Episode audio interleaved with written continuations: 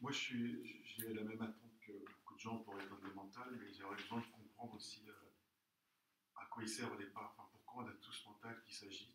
Parce que je, je fais la chasse à mon mental, mais il y a des fois, j'ai un peu des. Je me dis, mais si ça se trouve, euh, il faudrait peut-être l'éduquer ou Hmm. faire quelque chose de. Euh, alors pourquoi Moi, je vais pas te dire pourquoi, parce que je, je pourrais- il y a des choses je ne sais pas, tu vois? Donc je vais pas rentrer là-dedans. Par contre, euh, l'oubli de l'état de présence amplifie le mental qui est lié à l'identification, au corps d'habitude et à la personnalité.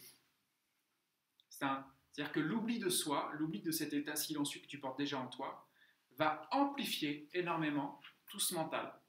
Alors on pourrait dire, ouais, mais pourquoi pas l'éduquer?